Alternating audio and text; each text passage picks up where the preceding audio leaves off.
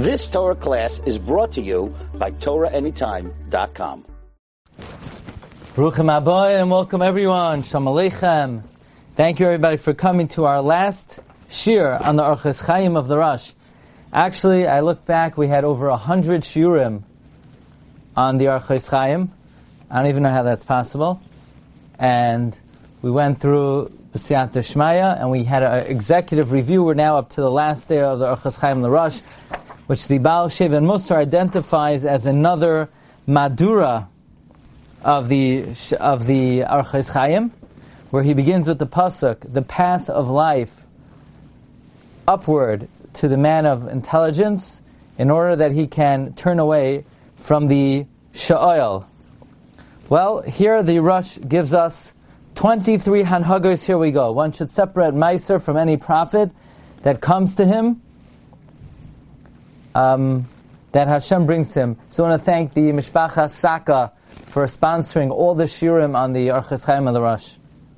So number one, one should separate Meiser from all the Revach that Hashem makes available to him.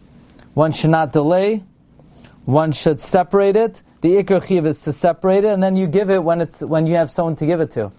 Number two, give it tzedakah to tzedakah right away when you could afford it, and to try to give tzedakah at the end of each month, at the end of each year, at least a zahav vachatzi, a gold and a half. One should daven morning and evening with the tzibor. Number four, to put on tefillin daily. Number five, to set a mezuzah in all the gates of his house that are obligated in mezuzah. Number six, to set aside time for Torah. One should be koiveya itim la Torah. Now the Rabbi Cheskel Sarna writes that the Rosh is writing those things that the world stands on. Tzedakah, Gemilas Chasadim, Tefillah, Torah, Kavarat Torah, Tefillin, Mezuzah.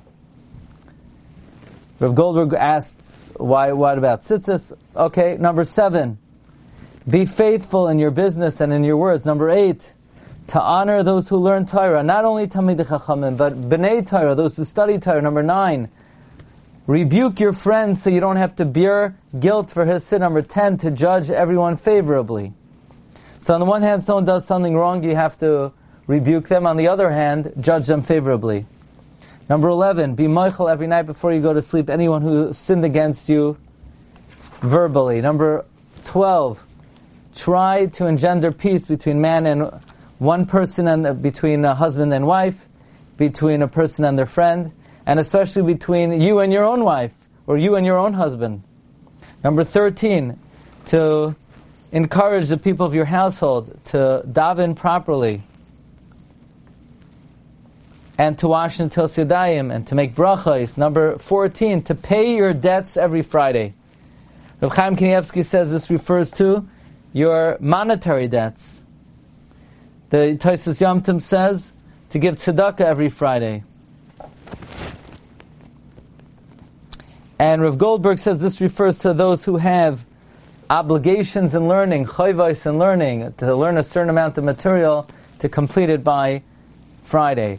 Number 15, to learn the parsha of the week every day, Shnai Mikra Targum. Number 16, to read the letter of Rabbeinu Yoina in the week that Rosh Hashanah falls out in. Number 17, to eat Shalashudas after Mincha.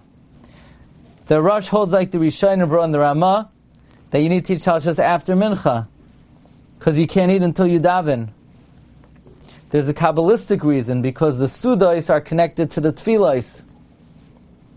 Number 18, to honor the Shabbos as much as possible. Number 19, to set your table every Motzei Shabbos and eat even a small amount. But part of the honoring Shabbos as it leaves is setting the table. Help you, number 20, help your friend in whatever he needs, physically.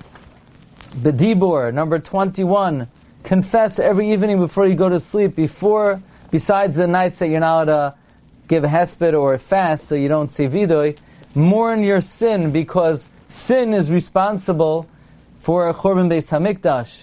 Mourn the Beis Hamikdash. Number 22, once a month, you should fast on a Monday or Thursday and if you can't, redeem it by giving two coins to tzedakah.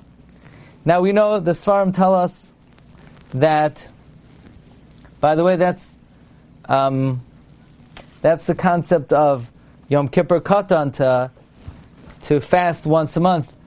But there's an idea that Tainus Dibur is more valuable than an t- actual Tainus, and therefore, though we don't have the physical capacity to fast, but then at least one should have some a day where one's speech is curtailed.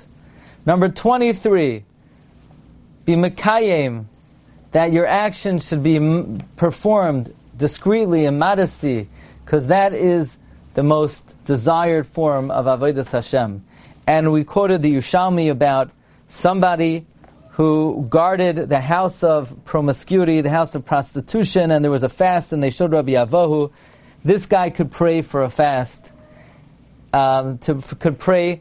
There, there was a, a, drought, and they showed Rabbi Avohu. This man could pray for a drought to end. And they went to this man, and they say, "What do you do?" He says, "I do five sins every day. I get the prostitutes ready. I dance for them. I get their clothing ready." He said, Did you ever do anything good? He said, One time I uh, prepare, a woman came to me and she was crying. She had to redeem, she had to rescue her husband. And I, and she came to the house of prostitution to offer her services to raise money. And I gave her the money.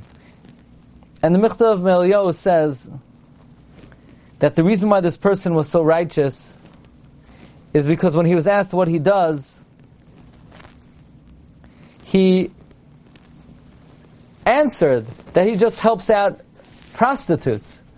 But it didn't dawn on him or occur to him that he was involved in doing good deeds. And Mepharshim explained he did this in order to protect Jewish women from having to be involved in this. And this way he, he made sure that the Gentiles were, had enough Zionists to go around. This way no Jewish women would ever have to get involved with this. And he didn't even realize that what he was doing was a mitzvah. He was such a tsanua, he held, he had, he had his good deeds hidden even from himself. And that's uh, the highest madrega. So the Orchos Chaim of the Rosh ends off with the midah of tznius. One should keep their actions in modesty. So this completes Orchos Chaim of the Rosh. Be'ezus Hashem. Monday we hope to start the Yisoid HaTshuva of Rabbeinu Yoina, which will be a limud of about 10 days. If anybody wants to sponsor that limud, that's available. Wishing everyone a wonderful day. We'll see everybody. Tonight is the shiur at 8.30. Please join us. 10 segulais for Zara Chaya V'Kayama. Have a good day. Bracha v'hatzlacha.